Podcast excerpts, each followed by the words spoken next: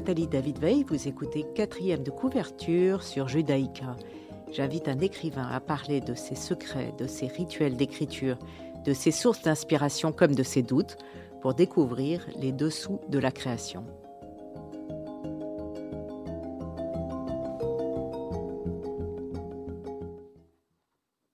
Aujourd'hui, j'ai le plaisir de recevoir à Radio Judaïka Yann Kerlo qui a écrit Léon Battista Alberti, le magicien de la Renaissance chez Alba Michel. Bonjour Yann Kerlo. Bonjour. Vous avez été avocat à New York et à Paris avant de travailler pendant plus de 15 ans dans le domaine du luxe et de la cosmétique, notamment pour les groupes Gucci et Yves Saint Laurent. Vous avez été de 2000 à 2008 directeur général du groupe euh, euh, Gucci. Vos activités professionnelles vous ont conduit aux quatre coins du monde. La lecture et l'histoire, vos deux autres passions, ont été pour vous source d'inspiration. Vous avez écrit de nombreuses biographies. Cromwell aux éditions Perrin en 89, Les Agacans, votre premier roman L'échiquier de la reine paraît aux éditions Plomb en 2010, où vous faites revivre la reine euh, Christine de Suède, la même année, Yann Kerlo, vous retracez les destins de Cartier, Ferragamo, Gucci, Hermès, Vuitton, intitulé Les dynasties du luxe en 2013, euh, Les secrets de la mode. Et euh, en 2014, avec Chercheur d'art chez Flammarion, vous vous interrogez sur le rôle des galeristes. Retour au roman en 17 avec L'Insoumise qui met en scène la reine Jeanne de Castille en 18, Pierre Berger sous toutes les coutures. Yann Carlo, cette liste est très impressionnante. Lequel vous a plus plu, lequel a eu le plus de succès, vous a le plus marqué dans toutes ces biographies et ces livres? J'ai beaucoup aimé Cromwell. Euh, peut-être parce qu'on n'en parle pas en France. Euh, ça, c'était la première chose. Et en second lieu, ex en tout cas, euh, j'ai fait, j'ai fait avec un plaisir fou euh, l'histoire de la reine Christine de Suède, euh, parce que c'est un personnage fantasque euh, qui a, qui a fait des choses qui étaient inconcevables à l'époque où elle a été faite, qui était tout d'un coup d'abandonner le royaume pour partir et s'isoler en changeant de foi d'abord, puisqu'elle voulait devenir catholique. Et cette, cette, cette Christine de Suède a une vie vraiment inimaginable, puisque d'abord elle s'est arrêtée à Bruxelles, un arrêt pendant une année. Elle a gâté euh, tous les siens, tous les gens qu'elle aimait, et euh, elle dépensait absolument sans compter. Elle est arrivée ensuite par la Suisse et in fine donc à Rome. Mais elle a été euh, quelqu'un de tout à fait inimaginable. Et, et vous me parliez de les dynasties du luxe. Euh, qui a eu énormément de succès.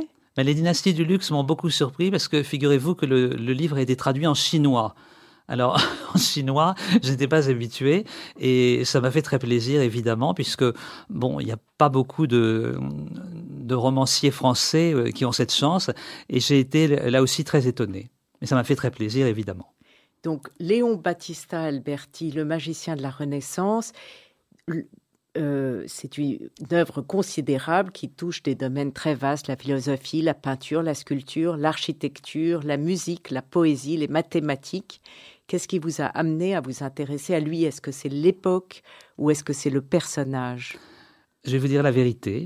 Euh, c'est grâce à une, amie euh, italienne que j'aime beaucoup et nous connaissons depuis pas mal d'années, la princesse Colalto, qui est devenue l'épouse du prince de Cruy, prince Guillaume de Cruy.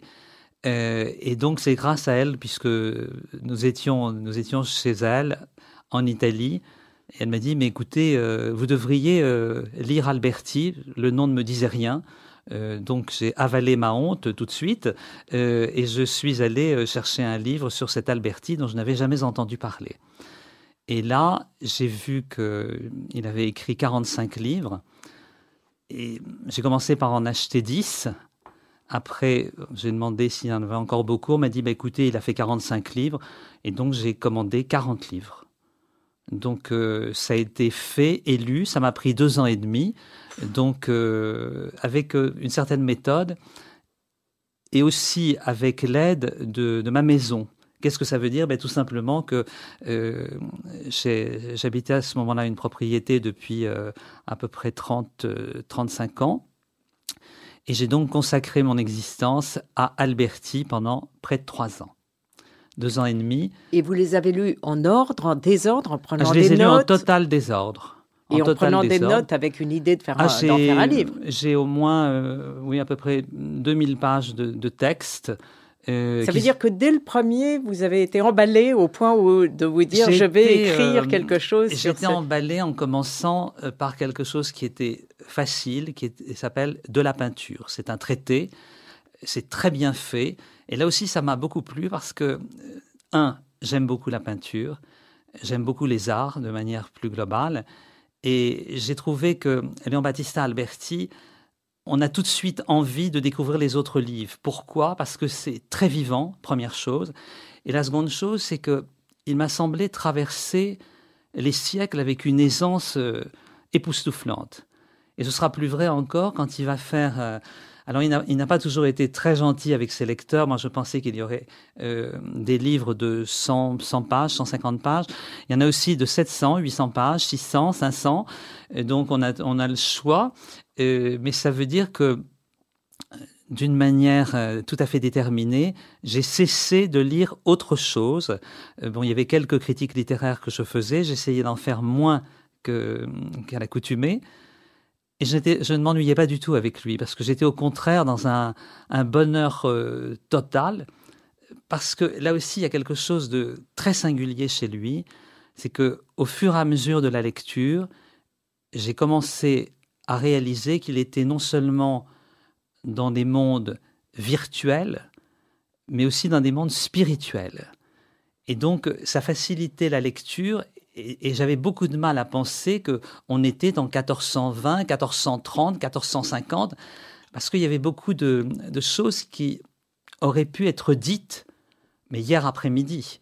Donc vous, par vous citez d'ailleurs de ces textes. Ben, par un, philosophe ou quelqu'un comme cela, parce que c'était une évidence que, par exemple, Entretien sur la tranquillité de l'âme, j'ai dévoré euh, et ensuite j'ai relu.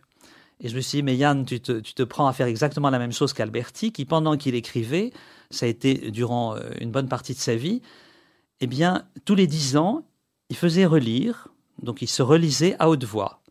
Et ensuite, dix ans plus tard encore, il va avoir, euh, on va aborder à peu près l'année 1460, il va avoir pas loin de 60 ans. Il commence à s'inquiéter puisque d'abord la curie romaine lui a dit à ce moment-là que, bon, il avait été euh, un rédacteur euh, des textes de Léon Battista des textes, pardonnez-moi, euh, du pape et des papes successifs. Et là, puisque c'était des, des brefs apostoliques et pontificaux qu'il faisait, il, avait une grande prudence. Et cette prudence l'a sauvé à mains égards. Le premier d'entre eux étant que il était tout à fait habile.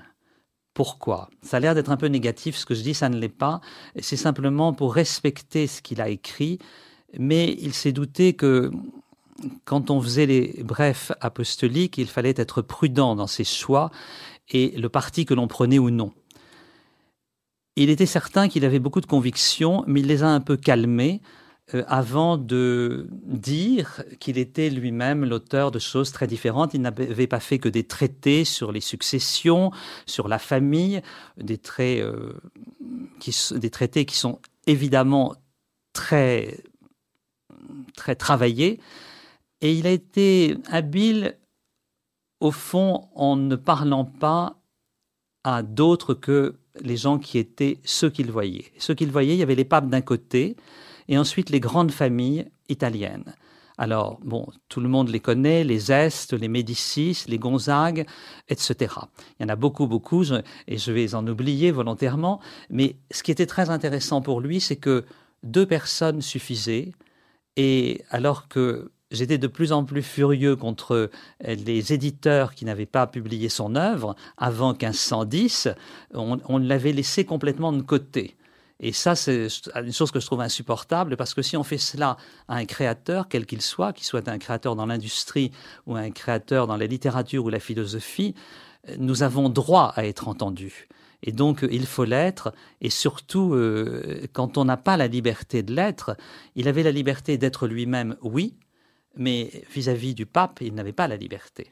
Et donc, là aussi, il a dû euh, cadencer euh, sa manière d'écrire et en même temps dire toujours, non, attendez, le texte n'est pas parfait. Il a mis 12 ans pour écrire L'art d'édifier, qui est sorti en 1440, mais 12 ans, c'est considérable. C'est considérable quand on veut la perfection. Et là, il l'a eu, et ce qui me fait aujourd'hui me bagarrer pour qu'en France, nous nous décidions enfin à faire que les gens qui vont devenir architectes aient l'obligation de lire ce, texte de l'art d'édifier, qui est un véritable chef-d'œuvre. Mais comment vous expliquez qu'il soit aussi méconnu? Mais il est aussi méconnu parce que nous traversons un temps que l'on va dire très relatif. Qu'est-ce que ça veut dire? Ça veut dire que nous sommes très mal gouverné. Ce n'est pas un point de vue sur M. Macron ou quelqu'un d'autre, ça n'a rien à voir. C'est simplement que nous sommes dans une ère de décadence. Et nous le sentons en France, nous le sentons aussi en Europe, et on a évidemment euh, peur que nous soyons tout d'un coup devant euh, des problèmes euh, d'électricité, de trop froid, trop chaud, etc. Et nous avons été très gâtés, il faut dire, en Europe. Et c'est un petit peu le moment où on se penche sur les problèmes que nous pourrions avoir. Mais euh, c'est l'époque de Pétrarque, Dante, Boccace qui sont beaucoup plus connus. On continue à les lire. Et en effet, Alberti, plus personne, sauf vous, et vous allez réhabiliter euh, Monsieur Alberti, mais plus personne ne le lit jusqu'à votre livre qui va. Ben, écoutez, j'espère qu'on va, on va le lire beaucoup parce que là aussi, il faut se dire que sa connaissance du latin était telle qu'il a commencé à écrire euh, l'art d'édifier en latin et alors ça, c'est une chose qui est inimaginable, parce que quand vous avez 700, euh, 800 pages de texte, mais que vous avez pour l'écrire, euh, on a sans doute encore eu 200 ou 300 pages de plus, euh, sa chance, la chance d'Alberti, c'était d'être un érudit d'une manière extraordinaire. Et donc, il faisait son écrit en latin et en toscan, Ensuite, on l'a traduit, ben, euh, quand on a pu, nous, en français, en 1512.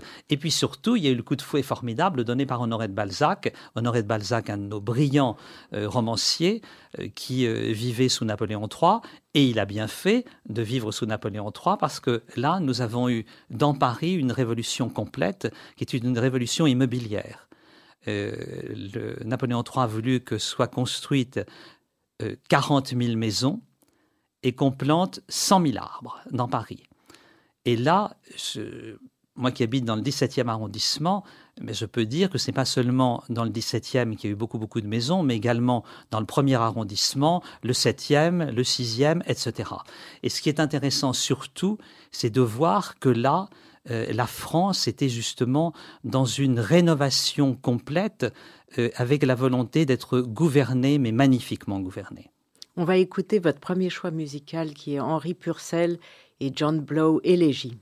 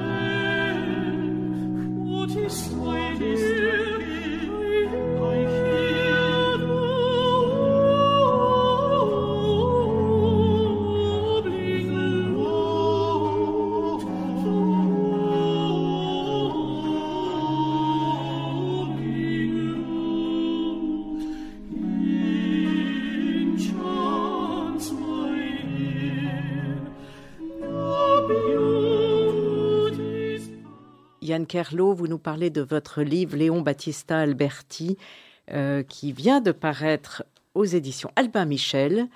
Euh, il y, a, le récit de sa vie, il y a ses livres, il y a évidemment les gens qu'il a côtoyés, sa redécouverte. Euh, il y a tout un tas de choses. Votre livre est passionnant. J'ai aimé le récit de son enfance parce que euh, ça n'était pas facile et on se dit que c'est là où il a appris à penser de manière totalement indépendante par lui-même et avec cette idée qu'il était seul au monde et que personne ne viendrait pour lui et donc euh, avec une liberté ensuite de penser et d'agir. Est-ce que vous l'expliqueriez comme ça? Alors en fait, je pense que son enfance a été très difficile, plus encore son adolescence, quand il a tout d'un coup réalisé à la mort de son père euh, qu'il n'était pas un enfant légitime. Et donc c'est être banni, puisque c'était le cas, euh, banni de la famille qui lui a tourné le dos, ça a été la chose la plus terrible pour lui, et qu'il a fait réaliser une première chose, sa force qui a été de d'avoir une érudition époustouflante, il a lui-même aimé ce que l'on appelait à l'époque le savoir. Eh bien, ce savoir, il l'avait profondément, que ce soit en grec ou en latin, et il était fasciné par les auteurs de cette période, mais aussi par ceux de son temps, et je pense à Dante, à Boccace, euh, etc. Et là aussi, il a eu la chance d'être dans un moment qui était déterminant. Le grand moment du, XVIe siècle va être l'arrivée de Michel-Ange, l'arrivée des très grands peintres, Malatesta, euh, etc. Et il y aura bien sûr Rubens et tant d'autres. Et ce qui est intéressant, c'est que là aussi, il est un petit peu comme un homme qui sait qu'il va, va devoir manquer quelque chose, et ce sera effectivement euh, tout, tout ce qu'ont fait les grands peintres à ce moment-là, et aussi les grands auteurs. Mais la, plus grande liberté qu'il ait eue, euh, ça a été de se construire. Il a réussi à se construire magnifiquement. Pourquoi? Eh bien, tout simplement parce qu'il avait la certitude que ses écrits devraient être une perfection. Il s'est employé à ce qu'ils le deviennent, donc là aussi des traités d'exception, mais aussi une pensée qui était la sienne et qui devait être transmise immédiatement à ceux qui le lisaient. Et là encore, cette, cette façon de, d'être libre, il l'a conçue jusqu'au bout, puisque à l'extrême fin de sa vie, il aura pour idée de léguer ses biens et le peu d'argent qu'il avait à ce qu'il appelait les jeunes savants. Donc les jeunes savants, ça pouvait être des mathématiciens, il adorait les mathématiques, il adorait la géométrie, il s'en servira bien entendu euh, pour euh, l'art d'édifier, c'est une évidence, mais aussi et toujours pour lui-même, parce que son idée de tout d'un coup, il y a des gens qui, comme moi, n'ont pas eu d'argent, donc il faut que je leur donne mon savoir, et il faut là aussi que je puisse euh, faire et ça, ça m'amuse de le dire, mais ce que l'on fera ensuite comme des mécènes, quand tout d'un coup vous verrez que, euh, eh bien écoutez, il y a bien des années, mais c'était toujours dans le XXe siècle, Monsieur John Hudson, architecte de son État, euh, créera le plus bel opéra que j'ai jamais vu de ma vie. Euh, il y a bien sûr l'opéra Garnier à Paris, mais plus époustouflant d'une certaine manière, l'opéra de Sydney, fait par John Hudson, qui est une véritable merveille, pendue sur la mer. C'est splendide. Euh, Yann Kerlo, vous parlez aussi de l'influence qu'il a eue. Euh, alors, vous, prenez pour exemple euh, Rembrandt, Kant, Jérôme Bosch. Est-ce que c'est, est-ce qu'il se réclame de sa pensée ou est-ce que c'est vous qui retrouvez Alberti dans leur œuvre? Pourquoi ah. avoir choisi Voilà. Alors, je pense, si vous voulez, que j'ai voulu là aussi lui donner la chance qu'il a eue euh, à partir du, du 19e siècle, parce que tout d'un coup, là, un certain nombre d'auteurs, de peintres, là aussi, ont changé d'une certaine manière, peut-être parce qu'ils avaient déjà lu Alberti, et je songe que tout d'un coup, effectivement, Monsieur Ingres, comme on l'appelait en France, Ingres donc, euh, a été remplacé par des gens très différents, comme Géricault, euh, ensuite, comme Cézanne, qui annonce déjà euh, pratiquement l'art moderne et le géant que sera Pablo Picasso. Euh, donc tout cela, j'ai envie de dire, ça sent Alberti. Et ça ne m'étonne pas. Pourquoi? Simplement parce qu'il y a tout d'un coup une appropriation de quelque chose. Et c'est aussi intéressant de savoir que ce que les Grecs appelaient le koiros, c'est tout d'un coup l'opportunité. Vous avez tout d'un coup de la chance. Qu'est-ce qui s'est-il passé? Eh bien, c'est pour Cézanne. On prend cet exemple parce que tout d'un coup, Cézanne a compris qu'il y avait une certaine géométrie dans l'espace, et là, il est très albertien, et tout d'un coup, on pouvait faire quelque chose de complètement différent. Et ça, c'est à Léon Battista Alberti que nous le devons tous. Oui, qui a, qui a découvert, ou, en tout cas théorisé la perspective dans la peinture. Alors, il a, il a théorisé, euh,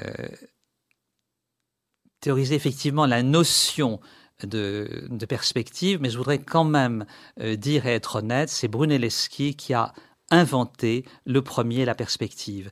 Euh, où Alberti a été extrêmement intelligent, c'est qu'il s'en est emparé dans l'art d'édifier en expliquant pourquoi et comment la géométrie, euh, par exemple le triangle ou un trapèze, etc., tout cela devait être pesé quand il était question d'édifier. Alors vous parlez de la modernité aussi d'Alberti et vous citez Pascal Quignard, page 98, je vais retrouver. Euh, ah oui, j'ai beaucoup, j'ai beaucoup d'admiration pour ce texte, mais je vous en prie, allez-y. voilà, qui, euh, dans L'homme aux trois lettres, vous le citez, j'aime les livres, écrit-il, j'aime leur monde, j'aime être dans la nuée que chacun d'eux forme, qui s'élève, qui s'étire, j'aime à en poursuivre la lecture, j'aime vieillir dans leur silence, dans la longue phrase qui passe sous les yeux.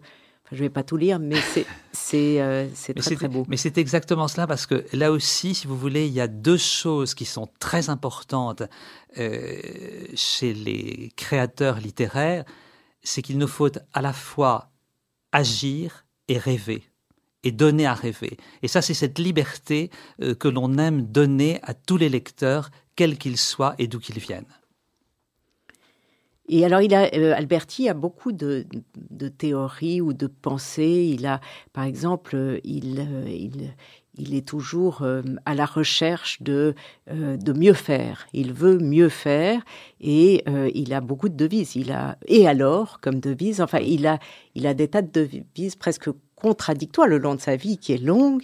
Laquelle vous a le plus marqué ou étonné? Justement, c'est ce, ce quid tom, c'est-à-dire cette et alors qu'il a dû, on a dû lui poser souvent cette question. Et alors, que voulez-vous dire? Déjà, ça ne lui plaisait pas parce qu'il estimait qu'il s'exprimait parfaitement dans plusieurs langues. Et euh, là aussi, quand on lui disait Et alors, euh, la basilique, c'est vous euh, Ou bien ce n'est pas vous qui avez refait ça? Alors, il y a une chose qui est formidable c'est qu'à partir du moment où on lui a confié l'art d'édifier une basilique, eh bien, il a fait quelque chose que personne n'avait osé avant lui sur la façade de cette basilique, il a mis des marbres de toutes les couleurs. Personne n'avait jamais fait ça. Et là, c'est un petit peu, mais alors là, avec une réussite totale, nous avons euh, à Paris euh, quelque chose qui s'appelle le Centre Pompidou, qui est un des monuments les plus laids de tout Paris.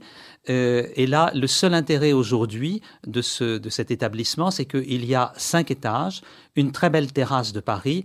Bon, on aurait pu se passer du reste, il est toujours là, mais au fond, je préfère de beaucoup ce que M. Alberti a fait de ses basiliques et de son église. On va écouter Yann Kerlo, euh, One Car Why in the Mood for Love.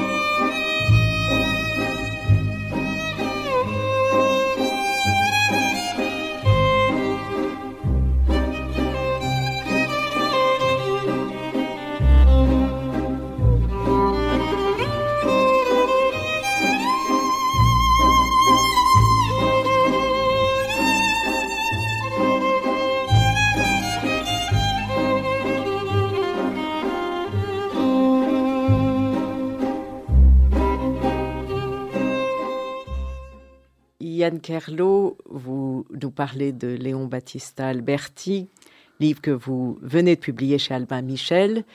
Et euh, est-ce que vous avez envie de conclure quelque chose? J'ai envie de conclure sur le magicien de la Renaissance. Pourquoi l'a-t-on appelé ainsi? C'était d'abord mon choix. Euh, et ensuite parce qu'il a quelque chose de particulier qui fait que singulièrement, quand j'en parle, je suis un peu comme son avocat et je fais son plaidoyer. Et donc, euh, c'est avec euh, bonheur que je fais ce, plaidoyer parce que je me dis, mais j'ai tous les éléments et je, je puis en parler à la condition d'être écouté, ce qui est le cas aujourd'hui et je vous en remercie. Mais ça me, ça me paraît nécessaire de, de, le, de le rendre vivant. Est-ce qu'il va vous manquer? Il va me manquer d'une certaine façon parce que il a arrêté le rêve, en tout cas le mien, mais je voudrais commencer celui des lecteurs parce que ils ont une chance qui, leur est donnée, ce n'est pas pour moi, mais elle leur est donnée par Léon Battista Alberti, euh, qui leur apporte quelque chose qui est inouï. C'est à la fois le rêve et le possible, quelque chose que nous attendons toujours, et il y a toujours quelque chose qui va se passer pour nous jusqu'à euh, peut-être notre dernier moment, mais nous avons une chance c'est un petit peu un train qui passe et là il faut vraiment vite vite monter à bord euh, pour savoir comment on peut connaître le bonheur à ce point. Donc, il faut lire euh, Yann Kerlo, Léon Battista Alberti, Le magicien de la Renaissance. Et s'il y a un livre que vous conseillez, parce que personne ne va lire les 40 livres comme vous. Est-ce que je peux lire, est-ce qu'on peut lire au moins deux livres? Entretien sur la tranquillité de l'âme, le plus facile et le plus brillantissime que j'ai jamais lu. Et là, c'est tout à fait vrai, L'art d'édifier. Merci Yann Kerlo, merci beaucoup d'être venu. C'est moi qui vous remercie de votre accueil. Cette émission sera rediffusée dimanche à 14h. Vous pouvez la réécouter sur vos podcasts et le, sur le site de Radio Judaïka. Je vous retrouve mardi prochain à 11h. Merci. Un grand merci à tous les deux.